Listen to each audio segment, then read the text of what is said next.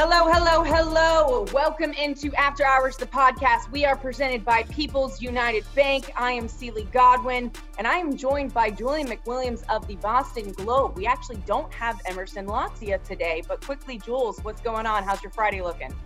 It's good. I'm I'm Emerson today, so I'll, I'll take over. I got this. I got this. We're good. yeah, he's holding it down. He filled in graciously for for Emerson today.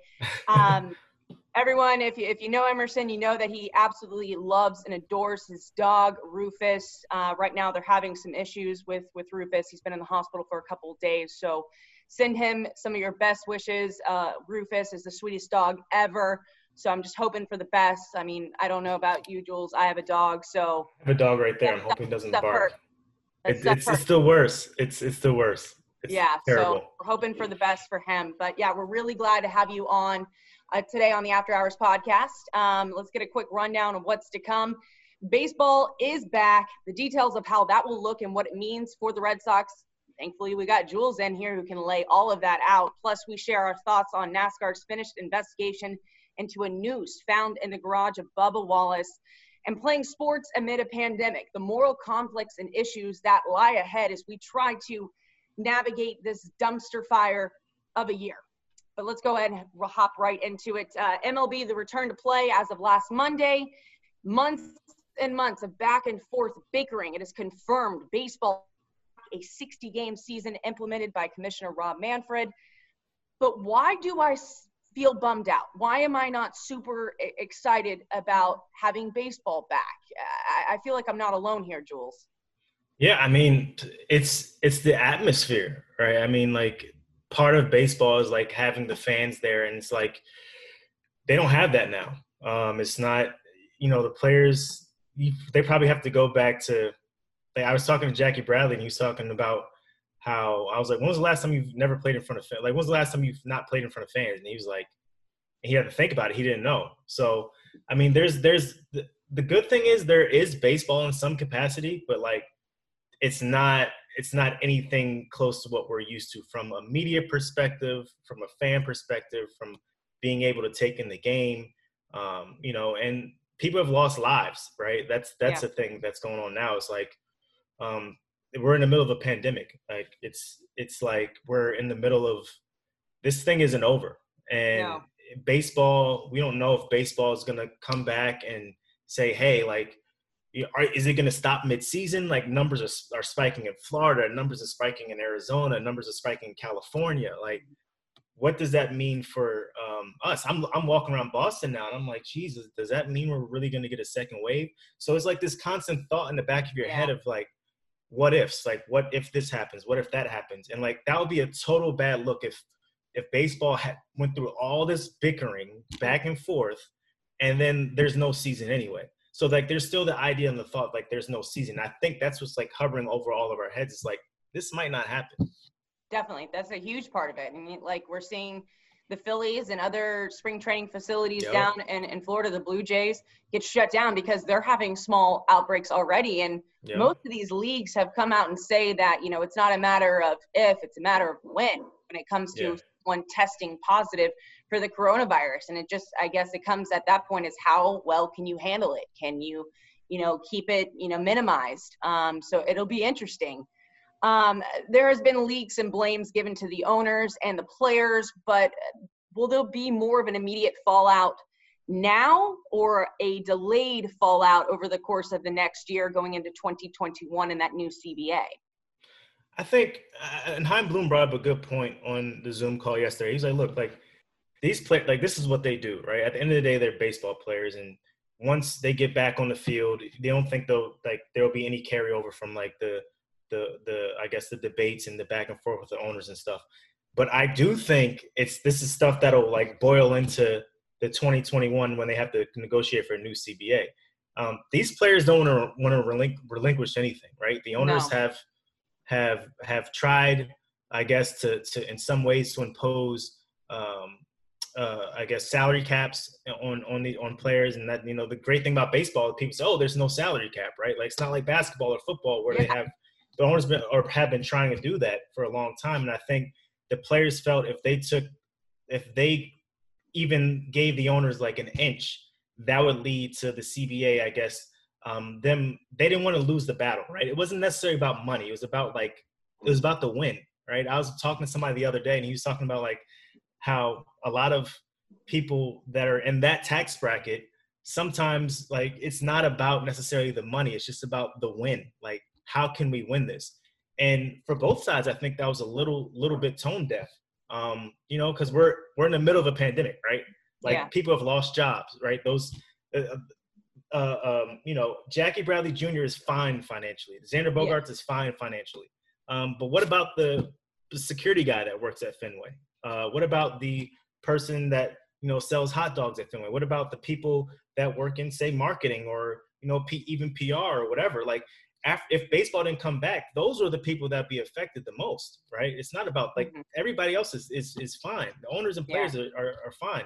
And then and then well, let me not say the players are necessarily fine because you know there are players on the team that are like having you know making it just got to the big leagues and maybe aren't making as much. So if you if you cut their pay, if there isn't a season, that can be be of some damage to you know their um, what they can possibly gain. But at the end of the day, I think the the people that suffer the most are the people that make the stadium go, and and the people in the outskirts, the people that we see on an everyday basis that might not even get the credit that say a player does. So.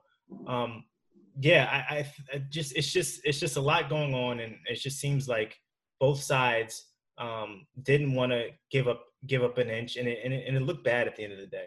Yeah, both sides just was weren't willing to compromise at all, and like you were saying, perspective is everything, and you know they're not seeing everyone else and the whole world, the state of the world right now, and they were arguing over what ten games at one point between seventy it's, and. It was crazy. I mean, like, you can't just meet in the middle at 65 at that point and just you know six, shake hands? Can we just can we please just get 65? Like can we just get 65 games and just call it a day? So we know that teams will play inside their own parks for the re- spring training, spring training 2.0. Fenway is 108 years old. Uh, what issues will the Red Sox face when it comes to defining safety and health protocols in an older, smaller venue like Fenway in comparison to clubs with newer and bigger ballparks? I remember seeing CC Sabathia in the in the visitors clubhouse, and he's a gigantic guy, big boy. he had like four lockers, and he was like taking them all. Like that that that clubhouse is so small, and you can't really like move at all. And then you go to the Red Sox clubhouse, and the Red Sox clubhouse almost looks smaller than a lot of visitors clubhouses on the road. So, and you take into the, the account that one batting cage, uh, a tight, uh, a tight uh, dugout. Um, so the Red Sox, they're they're doing things like adding in. They're going to add like in auxiliary bullpens, auxiliary dugouts. Um, they're talking about uh, adding in a batting cage in the concourse area, so they can have more than one batting cage, which is going to be crazy. They're talking yeah. about uh, adding suites, turning suites into um, locker rooms. Um, I heard that players aren't uh, advised to shower at the place, uh, and but they but they can wash their hands, which is they, they're washing your hands, but you can't wash your body. It's so it's so crazy. Um, but I, I get it. I get it. Like you just you got to take every precaution possible. But I mean, Fenway isn't the most conducive place for a mm-hmm. pandemic, given the space, given the space involved, and given the amount of room, um, the amount, the ability that you don't have to roam there. It's just such an intimate area. It was made, and that's what makes it makes it such a special place, which is a bummer that fans can't be there. Um, you know, everything is always on top of people, but in the middle of this, in the middle of a pandemic, I'm good, bro. I'm good on that. I mean, this is going to affect you trying to do your job as well. Yeah, yeah. So I got it like from what I saw, like the media comes in, they take your temperature every day. Um, you know, you're only can go into uh, there's one media person per uh, per uh, outlet. Um, you, I, we have to stay in the in the in the press box. You can't leave the press box. You have to leave an hour after the game. Um, everything is via Zoom, so you have to be spread out, wear a mask. They said sometimes you may even have to wear gloves if you don't if you don't like if you don't follow the rules they'll take away your away your access so uh, they're taking this serious they're trying to get they're taking every protocol uh, in every possible way to try to you know muster up a season and try to keep everybody safe the players have to come in Uh, uh, they'll be in July 1st, but then they have to go through. A, they get tested for it. Then there's a 48 hour period where they have to like I guess self quarantine and self isolation until they get the test back. Um, it's it's going to be a wild, wild season for all of us. So, I mean, they're going to be doing a lot of testing, obviously, in order just to access the facility. But in the case, and the chances are uh, pretty high that at least one person is going to test positive. How does that impact baseball teams when it comes to you know their rosters? Well, they so they have like a, I guess they have like a a, a taxi squad uh, team, which is like they've expanded rosters and not 40 but 60. So they'll have 60 people, literally probably about say if my math is wrong, like 35 other other players to choose from.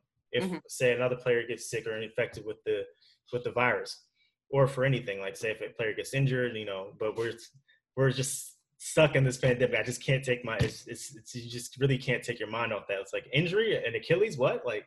Oh no, yeah, coronavirus. It's, it's like yeah. so. Um, but like no, they have 60 players to choose from, and those players are gonna be in Pawtucket. Um, okay uh, the the the remaining players or the remaining of that 60 um, in total. And that's going to basically be they're going to be on call, uh, waiting, working out. Uh, you know, imagine you know what life kind of like is for them too. Just kind of you know just just sitting around waiting for a call. Maybe that won't come in you know three months. So it's going to be really really different. I keep I keep saying the word different because it it really is. Like we have nothing else to compare this. We have nothing. Really nothing. Different. It's it's so different. And like the crazy thing is like, you know, it's you look at like one what if one player gets infected? Okay. But like, you know, does that lead to two? Does that lead to three? Does that lead to four? And key and, like, players too. Can you imagine the strategy that's going to be involved yeah. in what players you keep and on your exactly. roster? Yeah, it's gonna be it's gonna be wild. And you know, I was thinking about even like going down to I don't know what the media access would be like in Pawtucket, but like just going out there and just like seeing what life is for those guys out there. Just like, you know, just, you know, that are one call away from the big leagues, I guess, in some sense, but like in in other senses, like would they have been here in this situation had it not been a pandemic? So how close are they to the big leagues really?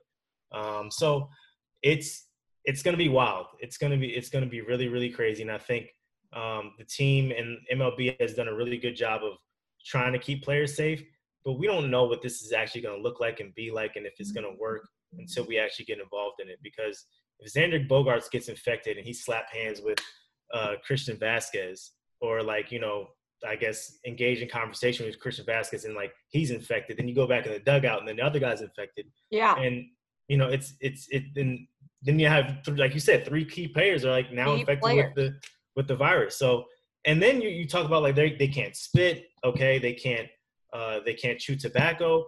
Like, what's the psyche like of a player that's been doing this all his life? The routine, right? like the some routine, of these guys, and baseball players routine. are so routine oriented. Baseball players are like so so so like bullish on like their routine. Mm-hmm. If you take a player out of their routine, if it's like spitting, you know, I guess you can't argue with an umpire from like six feet.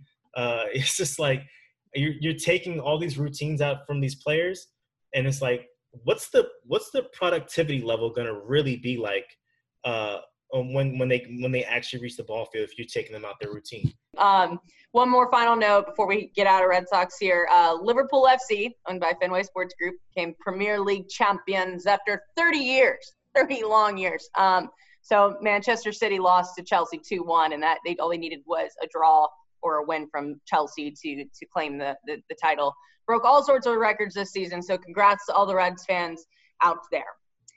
Uh, so we're living in a time period where the topic of race is a prominent conversation in media with our friends and family. And then we see what happened with NASCAR and their only black Cup Series driver, Bubba Wallace, over last weekend. So last weekend, a noose was found in Bubba Wallace's garage. NASCAR immediately issuing a statement FBI getting involved on the investigation. So on Tuesday, the FBI released their findings that Bubba Wallace was not a victim of a hate crime because the garage pull rope had been there for months. They had photo evidence tracking it all the way back to October of 2019. NASCAR's president, Steve Phelps, issued another statement on Thursday to announce the conclusion of their investigation, saying that, quote, the noose was real and quote our initial reaction was to protect our driver but in hindsight we should i should have, used the word alleged in our statement. Julian, from what you know and what you followed, are you satisfied with how NASCAR handled this and the outcome? I am satisfied. I'm I'm satisfied with how NASCAR, um, you know, handled it. I mean, at the end of the day, it's it's a noose, right? Like, and there's a picture of it. Like, it's a rope hanging in there, like, and and and, and it's it's hanging specifically, um, in Bubba Watson's. I don't know what they call it, his his his garage or his, yeah, his car, but like garage, yes. But you know, Bubba Wallace's garage, and it's it's at the end of the day, it's a noose, right? It's it's, and I think, you know, I don't if if I'm if I'm if I'm if I'm in my house or if I'm if I'm in my workspace and I see a rope hanging from like say like my cubby or like you know my cubicle or something like that, I'm not gonna say, well, it's allegedly a noose or is allegedly a racial like no like I I I just get like so tired of like oh the wait till the facts come out people and it's mm-hmm. like oh wait till the facts like I get it like there's an investigation that has to be done NASCAR did the investigation. It wasn't Bubba Wallace that that that um that yeah. came to them. It was it was a NASCAR official who yeah. said, "Hey, we found this in his in his in his garage." Yeah. Um. So people need to stop making it like it's like a situation where he's like making something up, wanting um, attention, I, wanting yeah. attention, right? And so like the the the most fascinating part in all this is that you know now they're blaming him for something that he didn't even do um, and and now and now and now the people I guess that are on the other side or on, or or that are uh, uh, uh, don't think that racism in some ways exists or denial of racism are they're using this as like ha gotcha moment. Like no it was a it was a rope hanging there. It was taping hanging a specific way. Nascar did the investigation and it came out to say okay it was in 2019 but at the end of the day it's still a rope. Like, yeah. like and it's and, and i keep going back to the point of it, it was it was hung in a specific way that made it seem like you know like again the murder of the murder of black people. So um you know i but i but i applaud what what bubba wallace has been doing. It takes a lot of um courage to be able to come out especially in that climate in this climate in that space that he's in. Um mm-hmm. it's it's really really really hard. And you just see him um you know just you know the people hold up like the black lives matter sign the people have never been to nascar ever. And but like you see all these these groups of black people behind him um, probably didn't know which road to get in to go to NASCAR, right? Like there's, they probably didn't even know was like NASCAR even existed. Like I've never watched NASCAR in my life, and I'm like, I, I don't even know. I wouldn't, I wouldn't even be able to name anybody besides Dale Earnhardt. I think so. like you know, so but have those people there to back them up, those black people specifically. I think that meant something to him. That was powerful. And that, I, and, I and, think and, everything that happened at that race on Monday, because it was, you know, rescheduled yeah. because of, of weather, and that image of seeing all the drivers and all the crew members walk behind him in his car and lead him out to the track was it was powerful. It was it was moving, and I and I think you know that message can still be had even if they didn't find a new so a message yeah. like that is a powerful stance for NASCAR to take to say, look, like, you know, we're listening, our, our ears are open and we're hearing what Bubba has gone through as a black man, an American, a black man in a predominantly white sport. Yeah. Um, so, I mean, that message should not be taken away with what they did on Monday. For me, when the results came out, my first reaction was, good. It wasn't a hate crime. Like I'm happy. I'm happy no right. targeting exactly. him. My second quick oh my gosh moment was like you said the, the gotcha people the you know you if you look at any of the comment sections underneath you know nascar's statement even before the the findings came out it was you know jussie jussie small like everybody i know i know. that's everybody everybody automatically went to that. And it's like and that's that's that's sad. That's truly yeah. sad yeah, that yeah. you know we, we've seen 400 plus years of racism tracked by data and by personal um, experiences where people can share their firsthand accounts of dealing with it. Yet you have these people who need to get their their biases confirmed by one instance where it didn't play out like we thought it would because like right. you said if you would have just seen a noose hanging there you know a rope tied the way it was you'd been like that's a noose Right. This is bad. Exactly. This is this is not like you just don't have those hanging out in public. That's that's yeah. not right. So I, I think NASCAR did the right thing. You know, I, them owning up to saying they should have maybe changed their wording I mean, yeah. that's even that's a stretch. Like they did the right thing, and it's just it's unfortunate that there's these people that are hiding in the shadows, waiting for a moment to jump all over and say, "See, I told you so," and it, yeah. it's sad. Yeah, and I and I think I think the the the main thing of that is like like you said, like it's the it's the it's like wow, okay, good, it wasn't a hate crime, right? But then yeah. it's also but then it's also like you said like it's the it's the, it's the gotcha people. It's the people that are saying well see this doesn't exist in our sport. Like no it does right? Like it, it you can go you can go back into history of nascar and, and just and not even history the present day of nascar and just be like yeah it's probably a it's probably a sport that you know has some bigotry in it or you know or or, or that that isn't a space for for a lot of african americans to to to, to you know to race in um, mm-hmm. And you look in, you look at somebody like Bubba Wallace, um, who, like I, like we talked about, had nothing to do with it. None. A NASCAR official went and said this was hanging in his in his in his garage, and yeah. then they did the investigation, and they said this was there since what 2019. Fine. I have questions about what why is it now why is it now that like why is it now that they found that now but that's that's beyond that's I guess that's that's above me. But I don't. I, I, I there's there's there's a lot of questions, and NASCAR needs to fix things mm-hmm. um, in order for it to make a space that's um, able for other Black people to, to race. I mean, you look at you know something like you talked about the the um, them you know leading him out to his car or whatever like that, and how powerful what that was.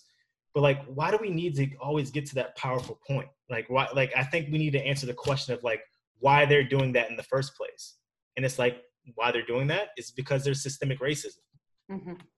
I mean, I'm hope I'm hopeful that you know one of these days it's just normal to just treat yeah. people correctly and you yeah. know to judge them on the, the individual and you know to to not come up with assumptions about them and you know their background or their knowledge or whatever you know treat them as a human being. Um, nascar is taking steps forward though they, they announced that they will require members of the industry to complete sensitivity and unconscious bias training. Um, and uh, the race this weekend in pennsylvania there's going to be increased security because he has received death threats and has been accused of perpetrating a hoax like we talked about he's getting blamed for this.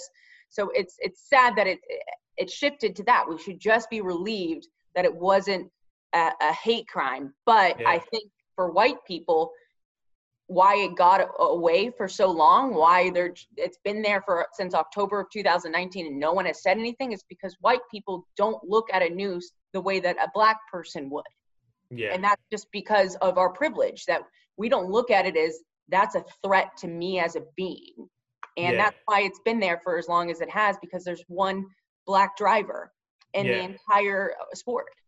Yeah, like if if if I see a noose like just like just hanging from a tree or something like that, I'm well, I will be scared out my you know out yeah. my mind. You know what I mean? Like um you know I was even like the other night I was walking.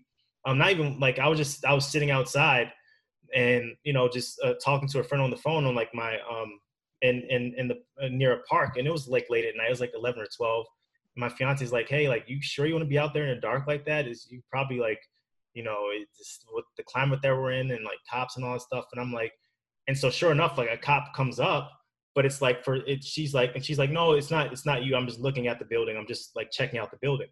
But for me, like when I, when I first saw her, I was like, oh no, like, you know, it's just like, you just like, what do I do? And like, you automatically go to the part of like, like do do i like stuff that doesn't you don't even think about like do i have something on me? Like and you do i is it this? It's you like start you doubting this, yourself almost you start doubting your own character and like you just become this like this constant paranoia that you live in as a black person that um plays out in your real life. It's like you're constantly thinking and doubting like your character because it's like do i have this? Do i have that? Do i you know do i have like you know a, a knife on me? And it's like i would never i never in a million years carried a knife you know what i mean? But it's like but those are the thoughts that go through your head sometimes it's like because it, it's because it's always because you always see it play out where um well they had this on them or well he was a he was a he went to jail 10 years ago or well you know and so like what so that's a reason why somebody's dead you know so um so for me it's like you live in that constant paranoia where it's like you that where you think like oh well maybe maybe I do have something on me. You doubt yourself, and it's it's just it's just a it's a it's a tough place to be, particularly at this time.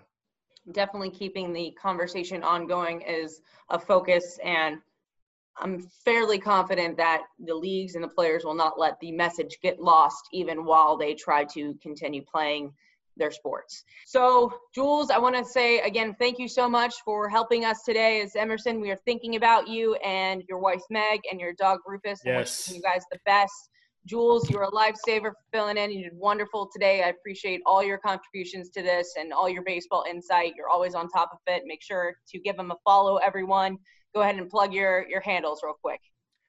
At um, by Julian Mack on Twitter, and then by and then it's I buy Julian Mack on Instagram too, but I'm more of a Twitter guy. Yeah, I, I, like Twitter, but um, Instagram's right there at, at my one B. Uh, so, guys, that'll do it for us this weekend. Looking forward to some beautiful weather outside. I'm on After Hours, the show tonight, but this is After Hours, the podcast presented by People's United Bank. Have a fantastic weekend, everyone. We will see you here next week.